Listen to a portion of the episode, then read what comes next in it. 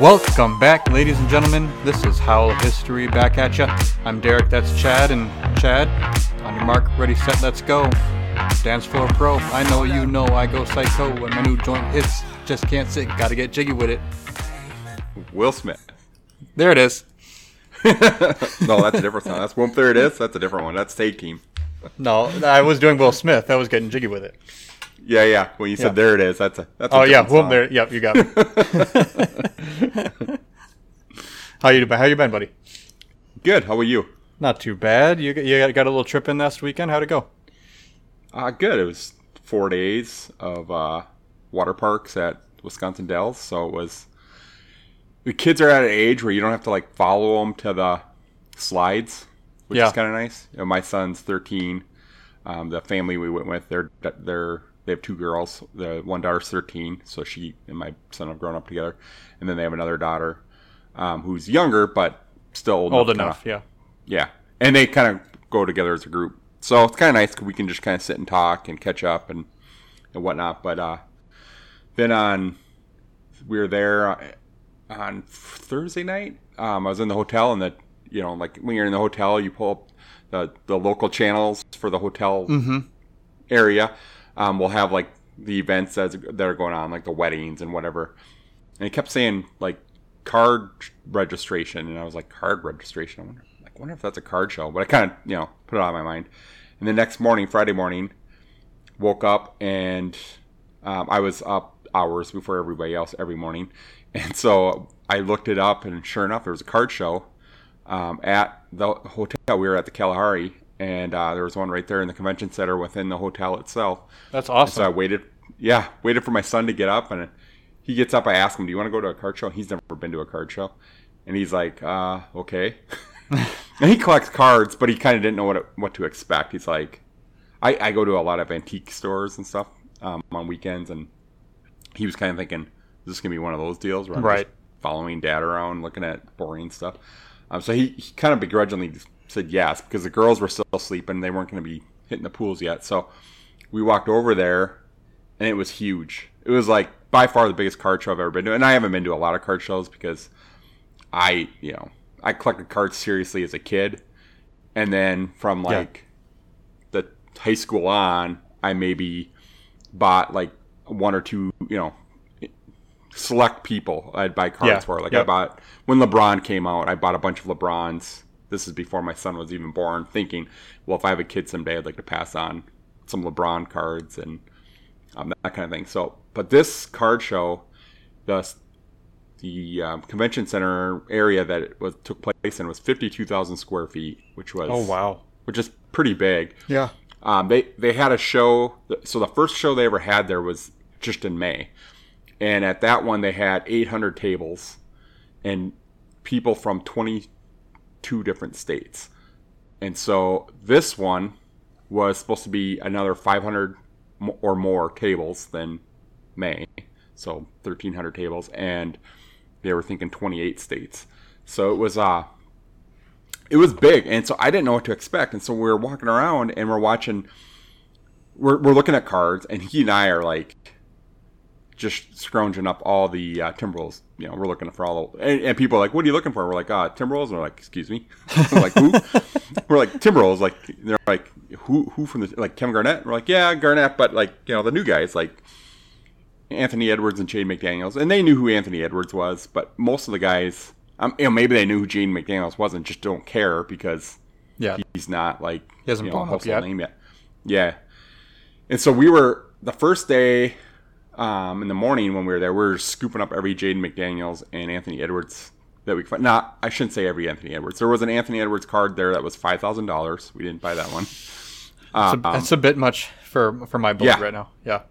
which seems weird because when we were kids, like no new cards were worth more than like 40, 50 bucks. You know, like No, not Griffey at all. Jr. That his rookie year, I think that card maybe made it to like twenty five or something. I remember when I started collecting it was Jose Canseco and Mark McGwire were the rookies that we were trying Mm-hmm. to get, and their cards you were excited because Canseco was worth five bucks and McGwire was worth four. So now it's like five grand Yeah. for A rookie. for the current rookie. Yeah. yeah. So that kind of was my first eye-opening experience there. And then we were, as you're talking to guys, they're kind of like they're telling you about deals they made. Like one guy had just sold a card for ten grand. And I don't know who it was. He just told me I just made ten grand off a guy like ten minutes before you walked up. So I was, you know, that was crazy. And then we walked by this other guy, and he's making a deal for.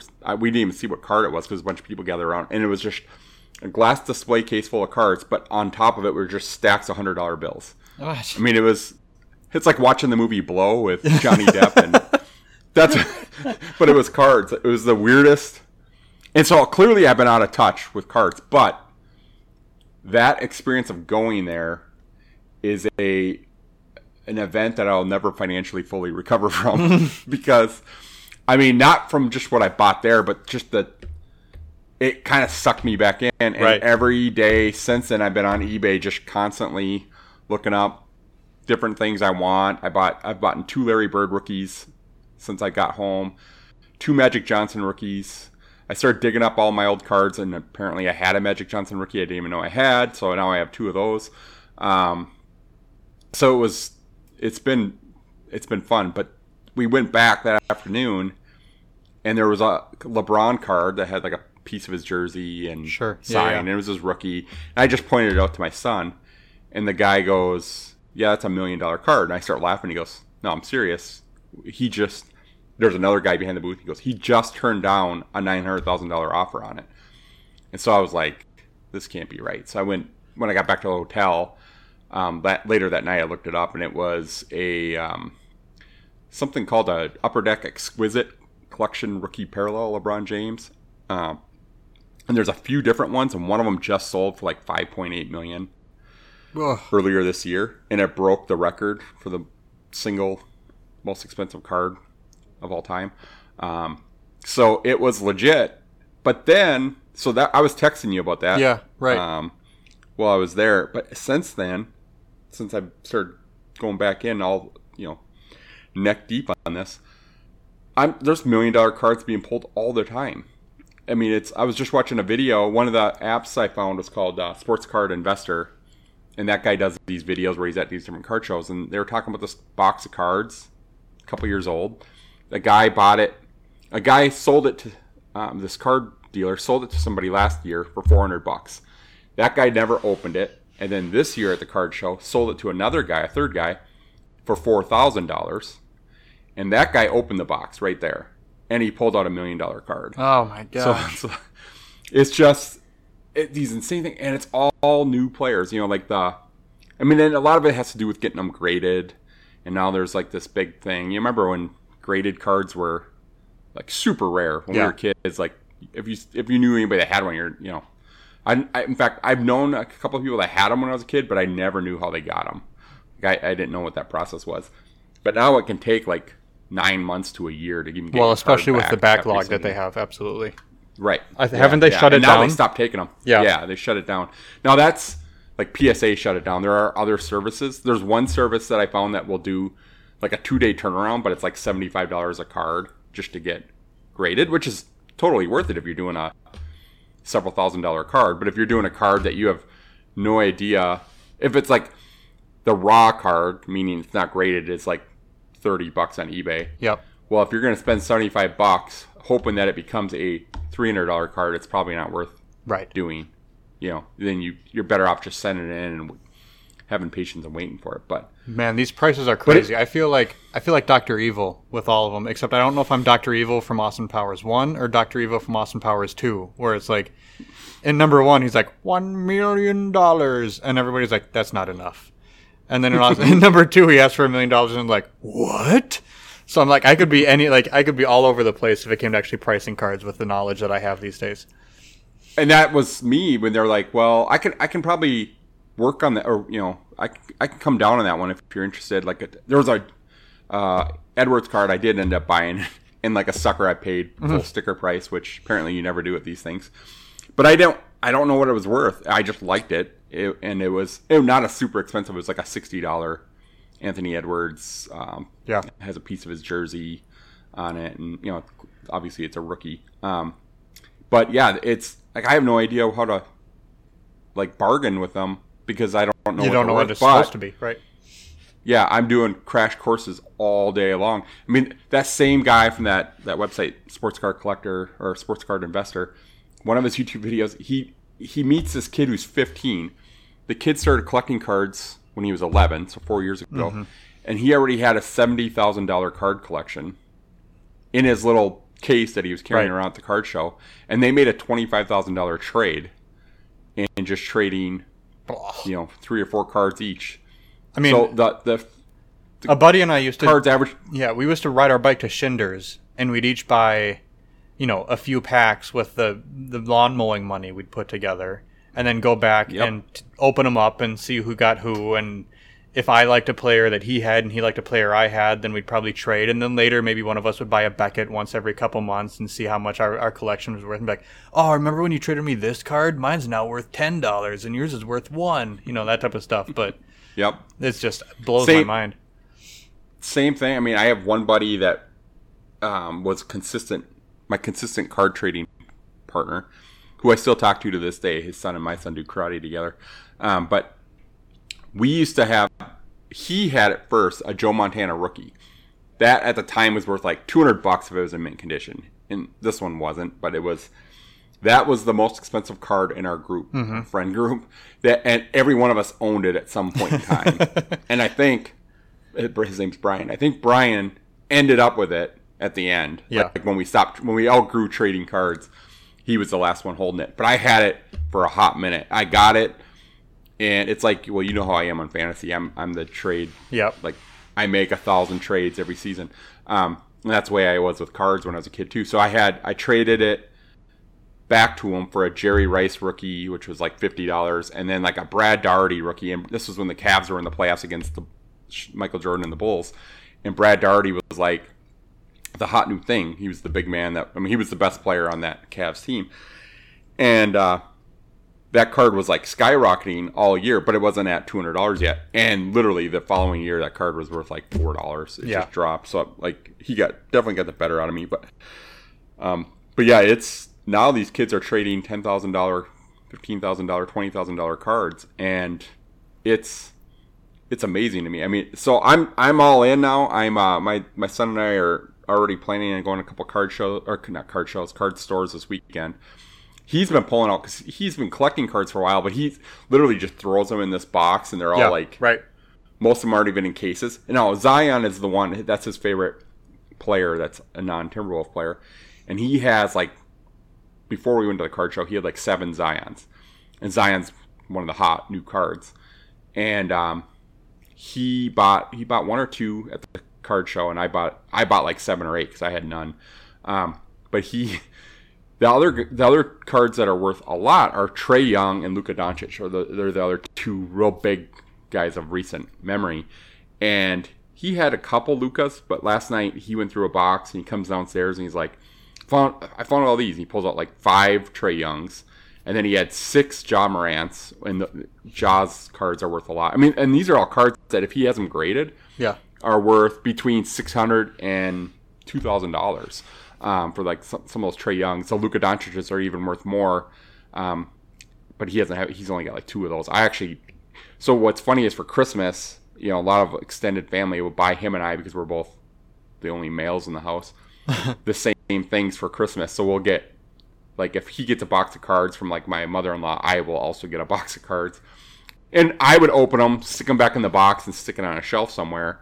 And he would kind of open them, throw away the box, and just toss the cards on his dresser or whatever. They'd end Right. up in something. And he'd put like the Zions in a case or whatever. But the Trae Youngs were just loose, so I don't know. They looked still in pretty good shape, but I didn't look it up super closely. But so he's that's all he's doing now, and he's always been into like the investing and stocks and all that.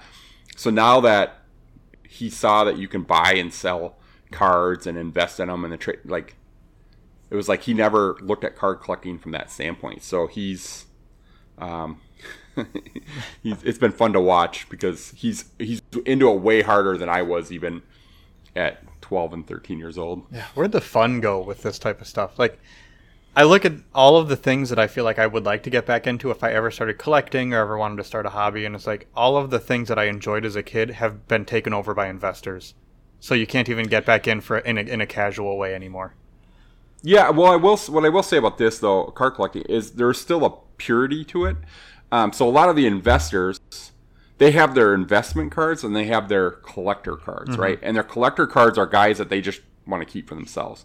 So what they'll do is they'll flip investor cards to get the more expensive cards that they want to keep, um, and then like you don't have to get them graded, you know, like you could still do it that. But the what is nice is there, you don't have like you know when we're kids, like you said, you run to Shinders and you come back with all these packs, and you just have cards laying all over your room, and they're all over your house, and you're whenever you have to clean your room, you're tossing yeah. them away and whatever.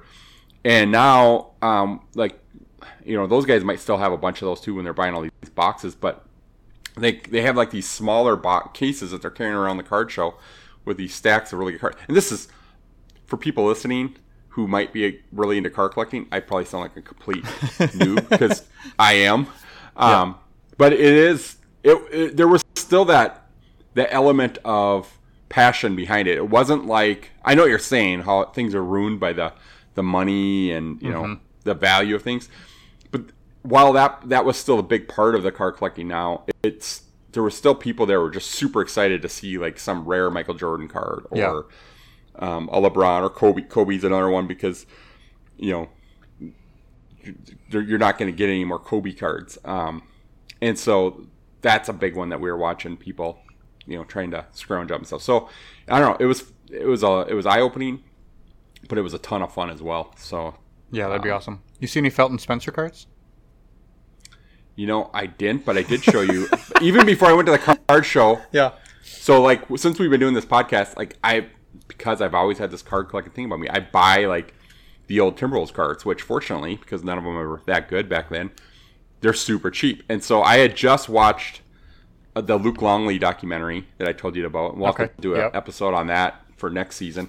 Um, and it's a great documentary, by the way. But after watching that, I was like, man, that guy is is so cool. So I went and bought his rookie, and I got that was in the mail when I got home on Monday. So I was pretty stoked. Score. I'm, I'm ripping through all my you know, very uh, valuable Anthony Edwards and Jaden McDaniels rookies, and then I pull up my Luke Longley that I paid a dollar for and another dollar fifty to ship, and it's probably worth thirty five cents. But it's it's pretty cool. His his mullet's better than their than uh, Answer McDaniels. So wait, you're telling me the Timberwolves drafted another center?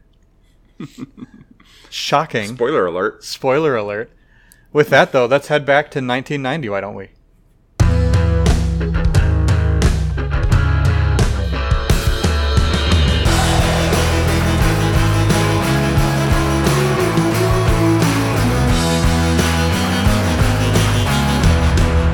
All right, Chad. We're heading back to 1990. We're going to talk about Felton Spencer. We're going to do a little bit of deep dive. We tried to do a video review uh, to take a look at some of his highlights and see what else we could find on him. It turns out that Felton Spencer is not the world's most interesting player, if that surprises you at all.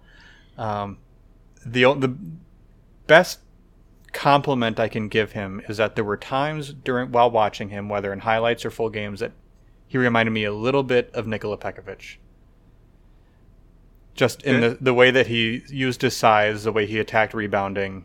Um, he was he was often the strongest guy in the court. Yep, I will and say that. That's one of the reasons why they went after him. They wanted, you know, they wanted that uh, that strength and the the presence in the middle, especially when they had gone with Pooh Richardson the year before at point guard to kind of have an inside outside combination. But I mean, I mean, we can dive deep dive a little bit more into the the similarities between the two. And I, you know, I pulled up back basketball reference to see how they did in different things. But but ultimately, it was just there wasn't a whole lot there. He moved okay for a big guy, but nothing that really stood off unless you focused in on him.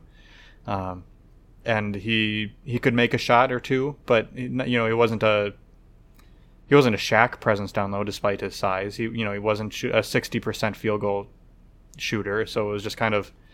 Uh, you know, as, as a rookie, you can find some things that you really stood out or that you would hope would he could build on, but nothing that was really super impressive. What do you think? Yeah, I mean, I, I tend to agree. I, I think he probably, and I love Peck, but I think he probably moved a little bit better than Peck. Mm-hmm. Um, he, he wasn't as good a player as Peck. I mean, Peck was, Peck could score from more areas on the floor, in, even though his sphere of influence was fairly limited there as well. But, I mean, Felton was basically a three feet and out Right. kind of a score. But he did have some hops. Like so, I you know I went through a bunch of different uh, the little tapes that you could see on YouTube, and there is a um, video, a highlight reel of his game against Chicago. I don't know if you saw that Yep. one. Yep. And he actually like, and I'm sure it was because they were playing Michael Jordan and the Bulls.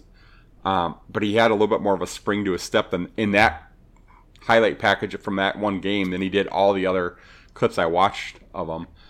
Um, so he actually moved pretty well in that game. But again, they were all like put back dunks, um, boxing out. Like he, he tended to do a decent job boxing out, but his footwork, you know, like if, if uh, he was boxing out like Will Perdue, if Will Perdue would have just spun on him, he would have had an easy dunk uh, several times because Felton would, would tended to turn his body so that his, he sort of had his hip on uh, Will Perdue's back, um, and so it made it it would have made it a very easy spin move, but. Uh, but he, he, I mean, that is what I mean. Even Will Perdue, as big as Will Perdue was, Felton Spencer was was bigger. I mean, he wasn't as tall, but he was much, you know, thicker. Um, so he was. I think that the league, you know, by this this point, they already knew Shaq was. He wasn't in the NBA yet, but the league was starting to to go big. You know, this was the run on big players, um, and so I mean, centers You know, were the still the thing. If there was a center available, you went with it, which is why Felton Spencer ended up going so high in the first place. You know, I just listened to uh, the new Ringer pod, or not, I guess not the new Ringer podcast, but the What If podcast on the Bill Simmons uh, Book of Basketball podcast about Len Bias. So they had seven episodes about you know what happened with that whole story and where it would have gone. And you know, we don't don't need to deep dive into Len Bias because that's not what I'm you know what I'm driving towards here, but. Uh, you know, Brad Daugherty went number one in that draft, even with how talented Len Bias was and how you know how everybody considered him to be, you know, a Jordan equal at the time coming out of Maryland. And but you know, you just went center. If there was a center to take, you know, especially number one, you went center. And it's the same thing with Hakeem going over Jordan, and even Sam Bowie going over Jordan at number two. It was, you know, all throughout the '80s. If you could get a center, you went center, and it's you know that really helped Spencer get drafted where he did.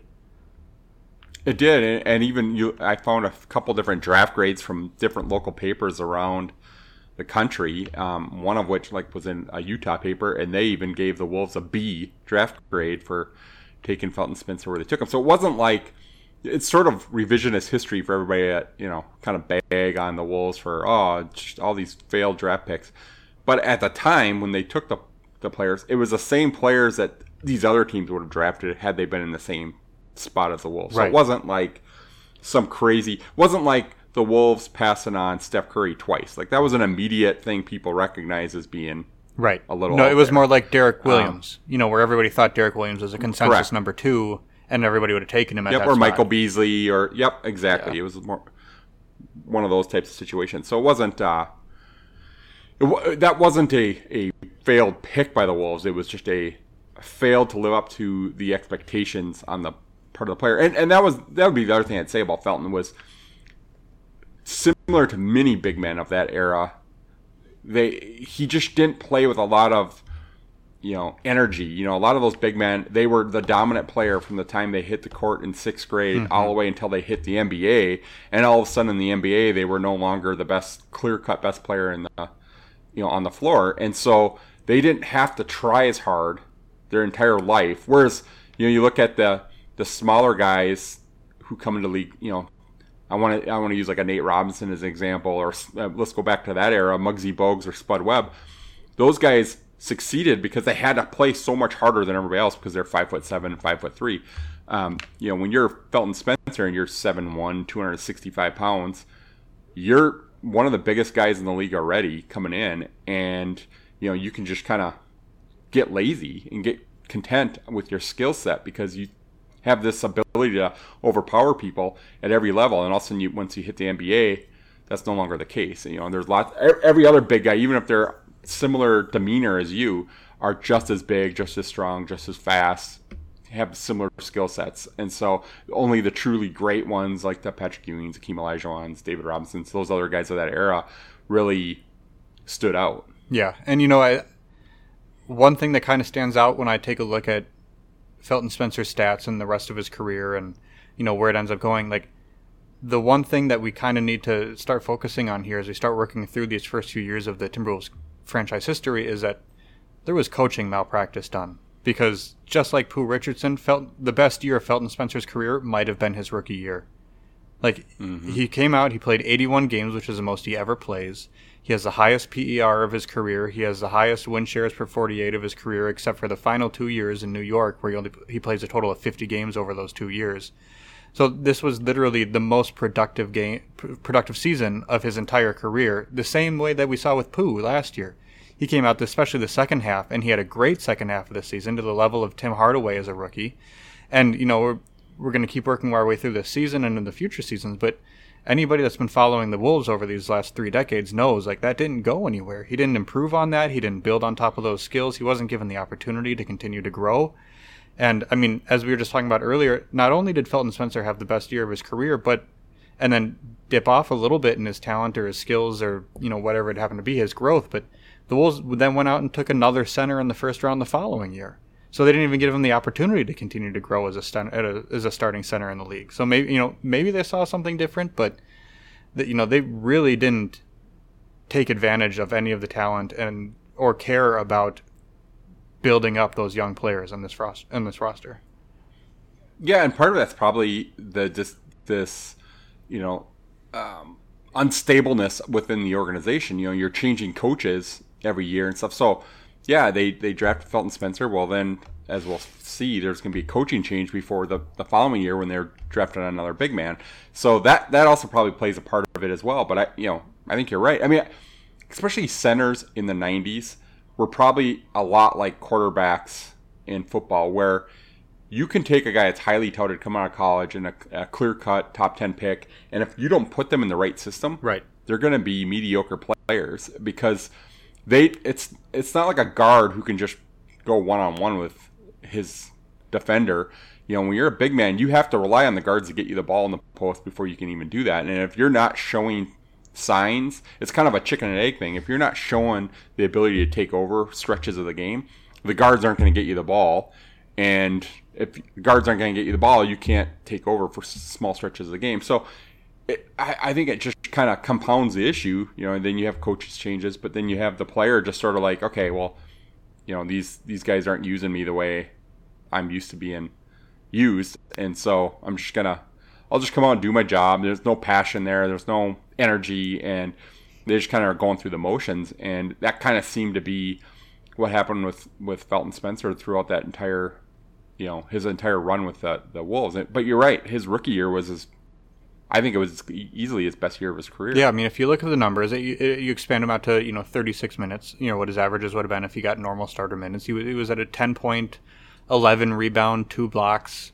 You know, and he shot 51% from the floor, 72% from the line. So he, you know, was good numbers, good efficiency. He wasn't taking a lot of shots. His usage rate was under 12%, so he used under 12% of the, the possessions while he was on the floor. But that's because he was kind of the last option with with Pooh and Tyrone Corbin and uh, Tony Campbell. You know, on the the sh- the shooters that they had developed, especially from the year before. So he wasn't leaned on to be an offensive presence or to be a go to guy, but you know, he had a Yep. Well, and their big their big uh, move the year prior was getting in Randy Breuer. Yep. So and I mean, in, in, the highlight package I watched from that one Bulls game, they were playing together. I mean that that couldn't have been done a ton back then, where you had a seven foot three center and a seven foot one, two hundred sixty five pound power right. forward on the floor at the same time against Scottie Pippen and Michael Jordan. You know, it was, it was uh, an interesting lineup to say the least. Yeah, you know, and Spencer came out and his his rebounding percentage from his rookie year was you know almost 18%, which you know I mentioned Peck earlier as a comparison. We all think of Peck as a, an amazing rebounder, except you know Peck did a lot of his damage on the offensive rebounding end of the floor. But the highest total rebounding percentage Peck ever had was 16.4. So he never reached where you know grabbing the number of rebounds that that Spencer did even in his rookie year. And you know he was he was a good banger. He was a good big man to get down there and you know throw his body around and he needed to cut down on the fouls a little bit because he averaged six fouls per 36 minutes, so he wasn't going to ever be able to play 30 Which, minutes. But how, how, often? Yeah, yeah. How often is that the case with big men coming into the NBA for yep. the first time? I mean, look at just this summer league with Nate Knight. That was his biggest flaw of the summer. Um, in fact, I would argue his only flaw. He he was pretty much perfect. What you would want to see for a big man for this Wolves roster, except for he tended to get into some severe foul trouble. Towns is another one. I mean, Yeah. especially early in his career, you know, he was always in foul trouble. And so, yeah, big men, it's it's an adjustment coming from the college game, what you can get away with in college versus what you can get away with in the NBA, and that that holds true in 1991 as it is in 2021. And you know, we we ragged on the Wolves a little bit earlier, but you know, maybe we do have to put a little bit of the the fault on on Spencer himself because, like you said, it big men come into the league, they do have trouble committing fouls early on. Except Spencer kind of got worse every year. you know, he started out at 5.8 power or personal fouls fouls per 36 minutes. And he went up to 5.9, 6.8. He was never below 5. That was the lowest of his career. And he got up to 9.3 in 98, 99. So he just was a it was a hacker, man. He just went out there to throw his body around and try to get in the way. So um, I don't know if Well, I watched a little bit.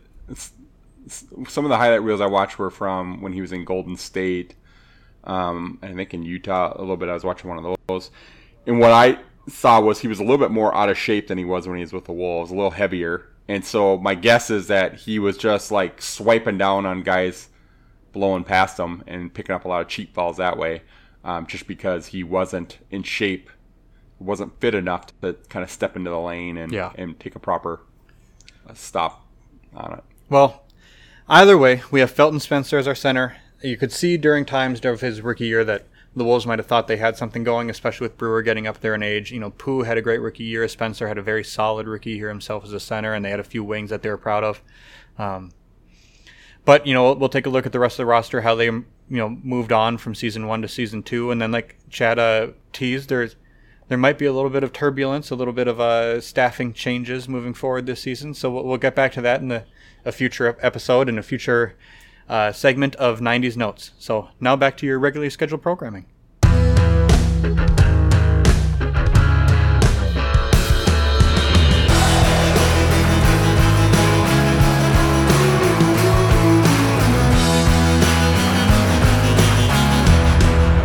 All right, Chad, we're back.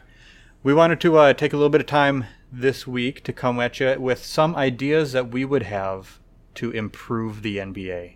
Rule changes or regulation changes or just suggestions, things that we think would be would be better, would make the league either more fun, more entertaining, more enjoyable to watch, uh, more have have a better competitive balance, whatever it happens to be. I think we each have four suggestions, four ideas for uh, what we'd like to do with the league if you made us a czar or CEO or god of the NBA for a day. So, uh, Chad, let's see if we have any that, that match up. We haven't shared these yet, so we're gonna we're gonna riff on each other as we as we go back and forth. But Chad, why don't you go first? Let me know what's your, what your first. Uh, let's go uh, least impactful to most impactful.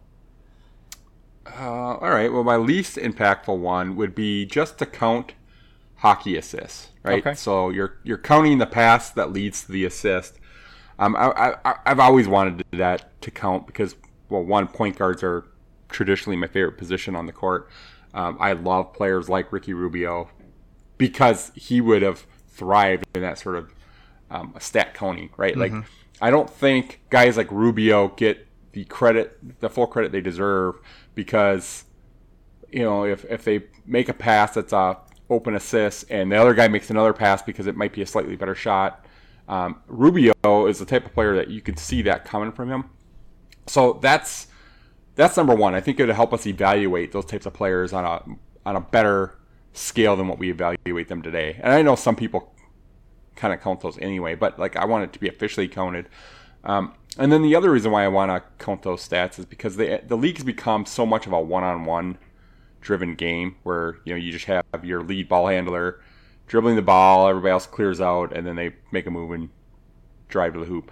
This would, I think, just help some players who are focused on their personal stats maybe be more willing to be, become more willing passers. And I think overall it it kind of help purify the game, make it a little bit more uh, traditional, uh, make it a little bit more of the way the European style plays. I don't want it to be completely European style. I like our above the rim game. I like our physicality in the NBA better than sort of the Euro or World League play.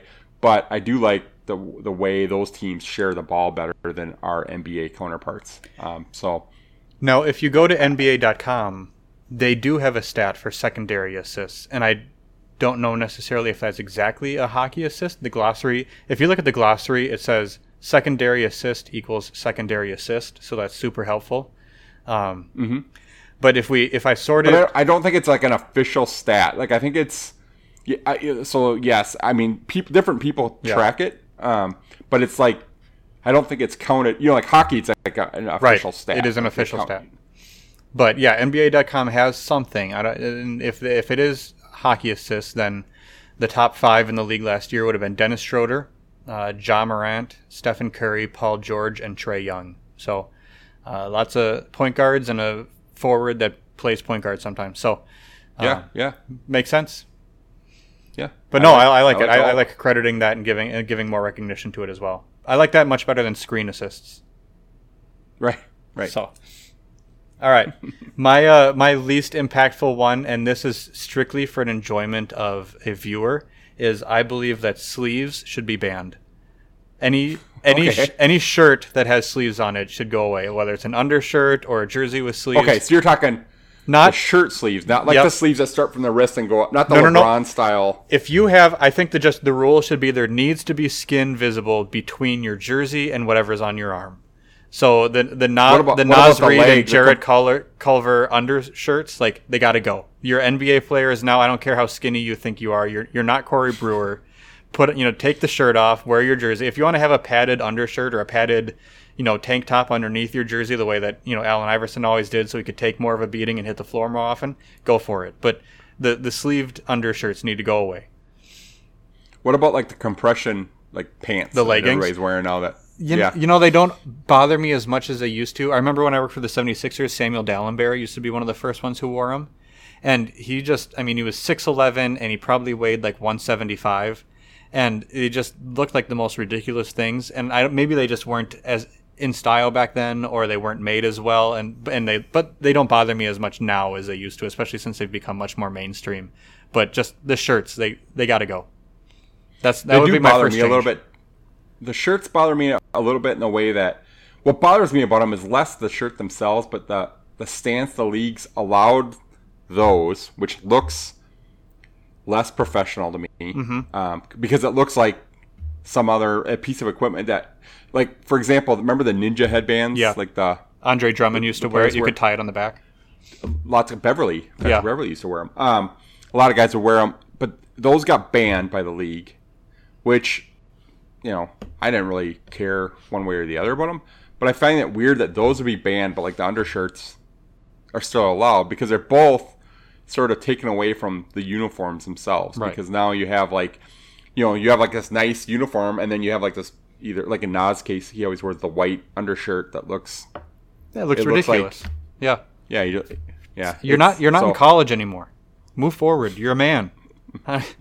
it, uh, by the way, happy birthday, Naz. It's his birthday today. So I'm sorry I'm taking away your undershirt, but it's time to grow up. All right, what's number two for you, Chad? Ah, let's see. The next one that's least. The rest of these start to affect the game a little bit, but I would have flopping falls changed to flagrant falls Okay. to the point where they would have the same suspension penalties once they accumulate enough flagrants. Um, and I would also add like the leg kickouts on jump shots to draw falls. I would uh, that would also count as a flagrant. And conversely, when defenders are pressing to get up underneath the shooter before the shooter lands, which those can be Yeah. called flagrants today, um, but just it's sort of you know at the transgression of the the referees. But I, to me, they'd be automatic flagrants, and I would just call them shame falls. and I would, I, whenever a player commits one, I would have like the lady from Game of Thrones just shame, Yeah. shame playing the because it it's you know it's one of those things. Maybe it's because I'm in my 40s where I feels like it's ruined the game because I mean, you know, when you can hear like the Shacks and the the Barkleys on TNT talking about how soft the players are. I mean, it's kind of hard to argue when you have those types of things going on on Right. the court. You know, it annoys me when you ever have the old guys talking about how they were tougher in their day um, on all sports when they when they do that. But in that that situation, they're they're kind of right because those kind of calls drive me nuts. Yeah, they're just the worst. I hear you. No, I'd be all for that. I, take anything that makes the game less fun to watch and just penalize it severely till it goes away. Exactly. Yeah, no, I gotcha.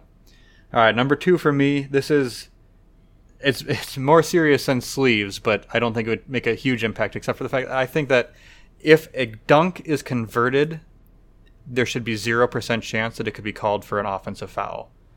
So if you're able to get the ball through the hoop and your hand hits the rim, then I think no matter where you took off from, where the guy was standing, I don't think it should be able to be an offensive foul. And it should be reviewable, whatever it happens to be. But if you want to take a, if you want to jump from the free throw line and a guy is standing seven feet away from the basket and you go right through his chest, you know the the Tom Chambers or whatever, where you put his knee on the guy and use it as a leverage. Yep. I'm like, if you convert the dunk, it's legal. Like that's that's my that should, would be my whole rule.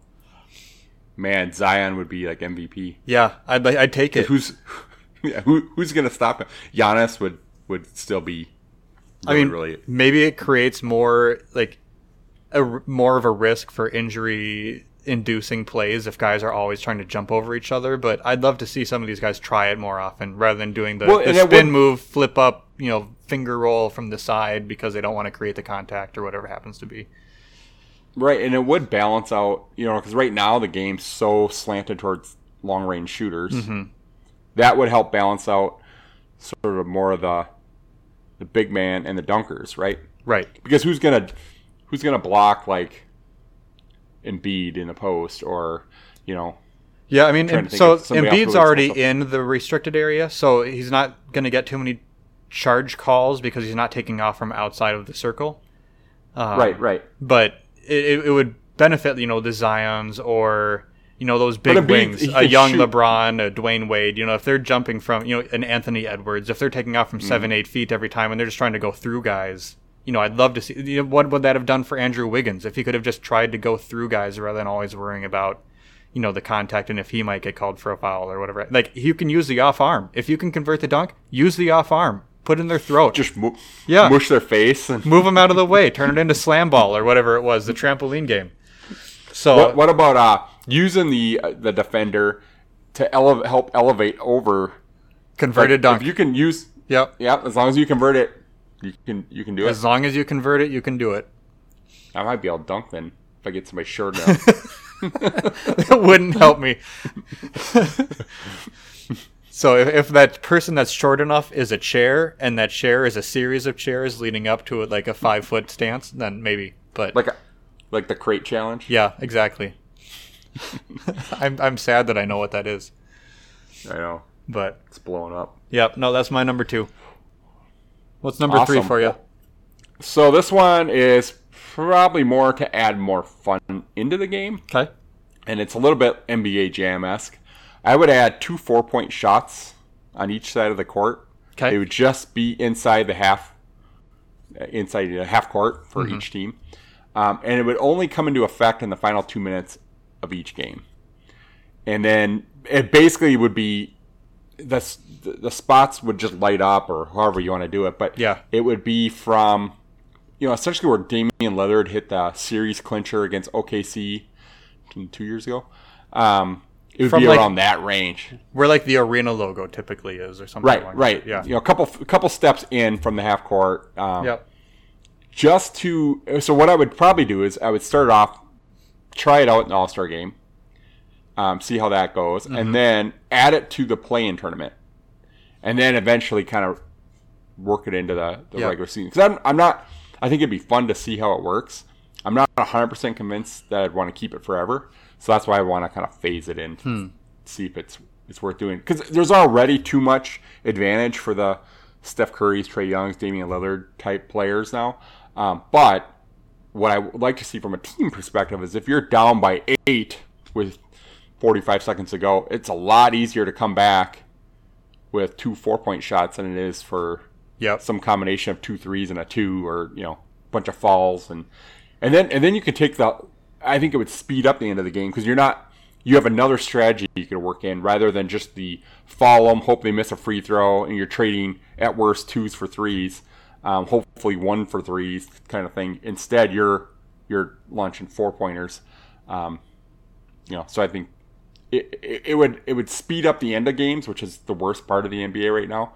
But I don't want to change anything else there. I don't want to like say you can't follow people because that is part of the strategy. If you're going to have a guy that can't make free throws, which is a fundamental skill to the game, well, that's too bad. You If you Yep. can't make free throws, you should be able to get packed.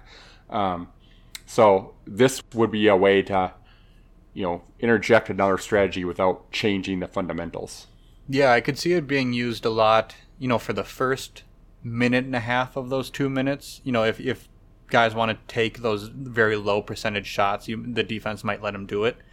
Um, you know, in an effort to climb, you know, to climb their way back, and you know, the, there's probably a very good chance it's either going to miss everything and go out of bounds, or be a long rebound, or whatever happens to be. But yeah, I don't, I don't, I guess I wouldn't expect there to be too many like buzzer beating four point shots because the other the defense is going to know exactly where that spot is too. They just have to defend the spot more so than defending the guy. So.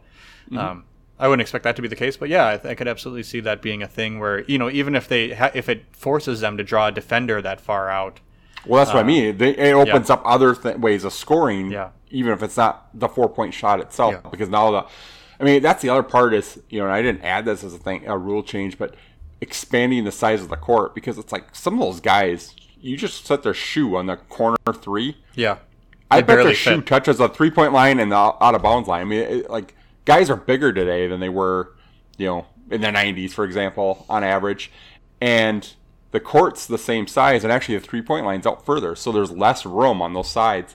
Um, so it'd be worth, you know, expanding the size of the court might be worth doing as well. No, I hear that absolutely. All right, I like that one. Uh, my third one is that I would get rid of max contracts if I were in charge of CBA negotiations. And I, I've probably brought this up before. I can't remember. Except my my opinion on that is that that's really the only way that you're ever going to be able to give players the earning potential that they fight for, while also removing the ability for super teams to form. And I know that there could always be an owner that was so rich that it didn't matter, but if LeBron James is walking around from team to team over this past decade and he's not limited to 30, 35, even 40 million dollars on his contract under a salary cap that's 120 million allowing for other guys to fit in around him. If he could walk in and the team, you know, if he had a team that said, "We'll pay you 100 million dollars of our 120 million dollar cap, whatever it happens to be, and we'll fill out the rest of the the roster." Maybe LeBron has enough earning potential otherwise in other ways to make it worth wa- walking away from that to go to the Lakers and make 35 or 40 million so that he can play with Anthony Davis. I just want the decision to be harder. I want you know, I want the top 10 players in the league to really be paid what they're worth, at least in terms of the revenue that they bring to their teams and they bring to the league, and make roster building a, a tougher decision rather than just, you know, it, a max contract shouldn't just be the best player on all 30 teams or the two best players in all 30 teams because that's just how it works out because they're capped and you're never going to get there. A max contract should be what is a team literally allowed to pay them with trying to roster 13 or 14 other guys on their team at minimum contracts, you know, so put these guys up against each other, you know, year after year and make it a pride thing to say I'm the highest paid player in the game the same way that it is for, you know, quarterbacks in football or players in baseball whatever, you know, getting that highest contract is always, you know, a source of pride for these guys and they keep fighting year after year. You, it's always a different highest paid quarterback in history or whatever happens to be. So, um, I'd get rid of max contracts. That would be my biggest step that I think would make a difference in team building and roster building moving forward. It's interesting because so my fourth one is similar. I, I'm trying to solve part of what you're trying to solve. Mm-hmm. I'm not trying to solve for get getting the top players paid more because to be honest, I'm I'm okay with that part of it because I think the way they get paid more is through all the endorsement deals they get, right? And Yep. and that wouldn't be there for them if those other players weren't there to give them a league. You know, because really the league is really only as strong as your lower end players. Yeah. The stars, you know, like LeBron can't just go out and play you, me, and three other guys and be compelling to draw on the endorsement deals and stuff he gets. He needs he needs the uh, like legit competition, and so I, I'm I'm okay with that part of it. Um, I would be more worried so that in that sort of if there was no max contracts that it would be like baseball is where the big market teams are the ones always then that are buying those players. Like I, I would be worried that it would be the adverse reaction to what you're trying to solve for because like Golden State, for example, is another one. They're in a, they're not in one of the biggest markets or they're not in the biggest market, but in one of the bigger ones. But they also have you know TV rights and, and different things going on that help them be able to just blow through the max uh, or the, the tax threshold every single season and it doesn't phase them. Kind of like the Yankees do in baseball. Um, so I would worry. You know, the Lakers might not be one of those teams that can do that because their their ownership doesn't have as deep a pockets as a lot of the other ownerships around the league. Um, but in that case, they still have the the, the desirable sort of atmosphere. They're on the West Coast, warm weather, all that kind of stuff. Um, so what I did to combat that with my fourth idea is I would create almost the reverse of what you did, but I would create a Superbird rights contract, and it would be similar to Full Bird, but what you and you have in, in similar to Full Bird rights in the sense that the player would have to play for three seasons with the team in order to be able to even qualify, Yep. right? Yep. And then the team can re-sign that player above that of any other team in the league, same as today. But the major difference would be there would be a kicker clause that would allow that player to get raises if another player in the league at a similar position or maybe at all, mm-hmm. depending on how the contract's written up, was to get a raise. So like let's say Joel Embiid gets a contract this year starting at 33 million per, but then Jokic gets a deal next year at 35 million per. Well, Embiid's contract got automatically increased by 2 million dollars a year next year Yeah. because Jokic got more, right? And this would be indirectly helping those top players get paid more, right? Because if if one player at their position gets paid more, then it helps those other guys at that, that position. Um, but what would happen for those teams that kept them is they would only their on the books would only count for what their original contract counted for. They would still have to pay the, the difference, Right. but it wouldn't negatively impact their, Their salary cap, right? Sure. And then the reason, and then the other kicker for this would be the only way that player can sign a Superbird deal is if it becomes they can't. There can be no trade requests or demands if if they hold out. Like there would be severe penalties on it. Like the the only way they can get that money would be like a full commitment to stay with that team. Yeah. Unless the team decided to move him on, right? And you know there'd be a lot of wrinkles you'd have to add to, to make that work because essentially today the contracts are guaranteed, you know, binding. They, they the only way they can really the players get out of them is they just don't show up to camp. They hang out in strip Right. clubs like James Harden until the team is forced to trade them. But and this would be incentivized by like they're already getting all the money, right? So there wouldn't be a money question there then because they're getting as much as the other guys in their field. Um, but my my whole point of what I'm trying to solve for is the smaller market teams or the teams that are in less desirable geographic regions, i.e., the Timberwolves fit into both these, when they would be on a more level playing field then because they can keep their players. So teams like the Lakers, who haven't really developed talent in a long, long time, you know, I mean, they developed Kobe, but they've whiffed on most of their draft picks ever since, and even Kobe they traded for, but it was essentially their, their Yeah. draft pick. And so what the Lakers do is every three or four years, they just wipe off their books. They just trade away all their crappy contracts and throw in a couple, you know, first round picks that are going to end up being really late first round picks. And then they wipe their books clean and they go and sign out every big free agent for, you know, consecutive summers. Right. And then they build their super team. And it's kind of what Brooklyn did. There's a, you know, the big market teams can do that. There's, that'll never be a strategy that the Wolves can employ or Portland can employ or, you know, San Antonio for that matter. You know, this is right now the league is set up to solely help the Lakers, the Nets, the Knicks, who still manage to screw it up, Miami, teams like that who have either a desirable geographic location or a desirable, you know, big market location where they can make money else uh, outside of that. So, um, trying to come up with a rule that would limit that from happening by allowing those smaller market teams to be able to continue paying for the players they invest in. So, in it, it the only way the small market team benefits is if they do a good job scouting and drafting. Right? It doesn't pay for the Wolves to superbird Andrew Wiggins Right. because that only would hurt you. Um, but it's sort of like the supermax now, but the supermax now is really just a max deal now. It's not even there's it's not even really a thing because everybody gets it. Well, see, if if I were to go in this direction, and this isn't my fourth idea, so don't count it against me, but I like the idea of not counting the difference between the max and the super max against the cap for a team. If you, because I don't think a team like Portland should be penalized for Damian Lillard having been there been there his whole career for eight years, or the same with right. Kemba Walker in Charlotte. You know, they traded him to Boston because they just they weren't going to pay him above the normal max, and he was eligible for the super max. So Bradley Beal in Washington, you know, as much as you dislike Russell Westbrook, the fact that he was in Oklahoma City that whole time. Oh And no, they- I, yeah.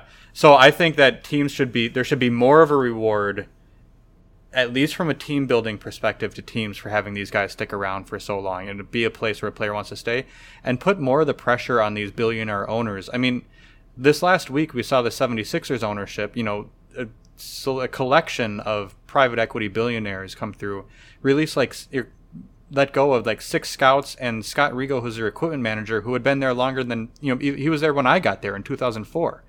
So they just went through to like trim costs, and they're sitting on their billions, probably making hand over fist during the the epidemic right now.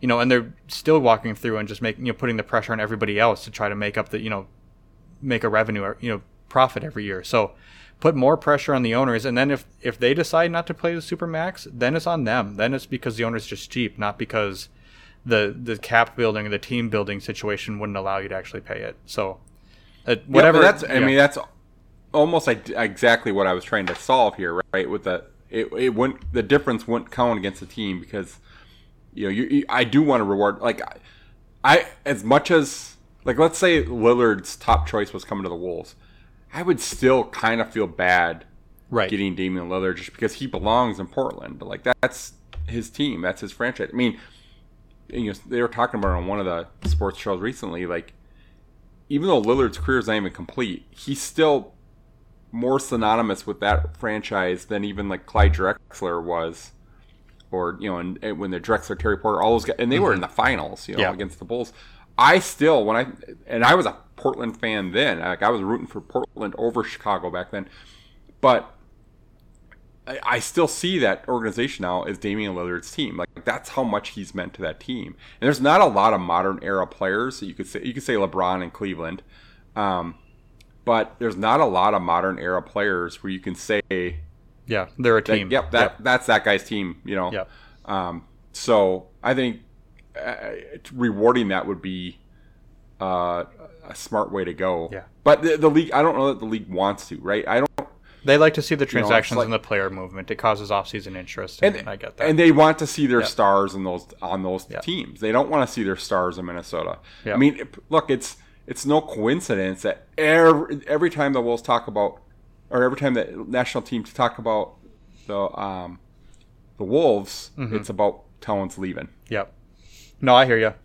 All right, my final idea. we- We're going to try to get you guys out of here in, in less than an hour, so we only got a couple minutes left. But uh, my final idea is, and I'm not the first person to bring this up, but I, I've loved it for years. Is that I think they should bring in a Premier League relegation for the last the last place team. Move them down to the G League. Bring the the G League champions up to the NBA. And if you come in last place, you lose access to your draft pick. You go out. You have to go play in the G League for a year. You bring your full roster. You somehow have to pay them, even though you're making G League uh, revenue, and you know really supercharge that fight at the bottom of the league. You know you you don't want to tank because if you accidentally fall into last place, whether that's due to injury or it's due to your own incompetence, you're you're not going to get NBA revenues for a year.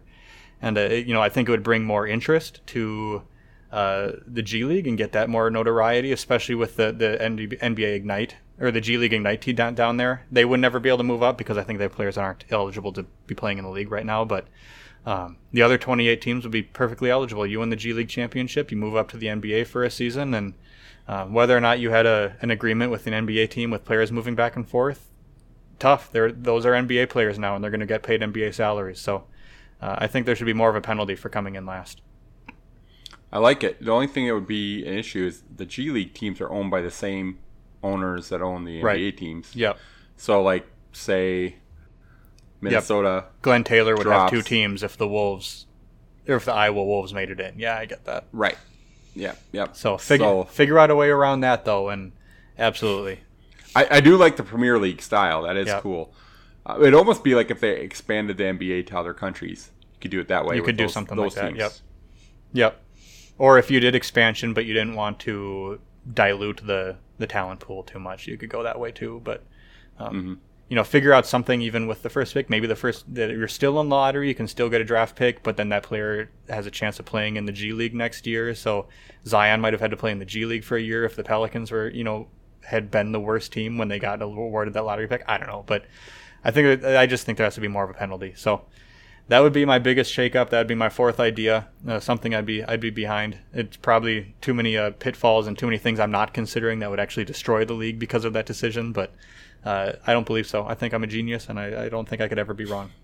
so, all right, Chad, we're gonna get out of here in less than an hour. We got uh, 20 seconds left. So, any le- any last words you want to leave us with? No, I'll look forward to next time. All right, we'll see if we have any Wolves news to come back and talk about. Otherwise, we'll find something else fun. Uh, this is Derek. That's Chad. This is Howl History. Thank you, guys. Talk to you soon. See you, man.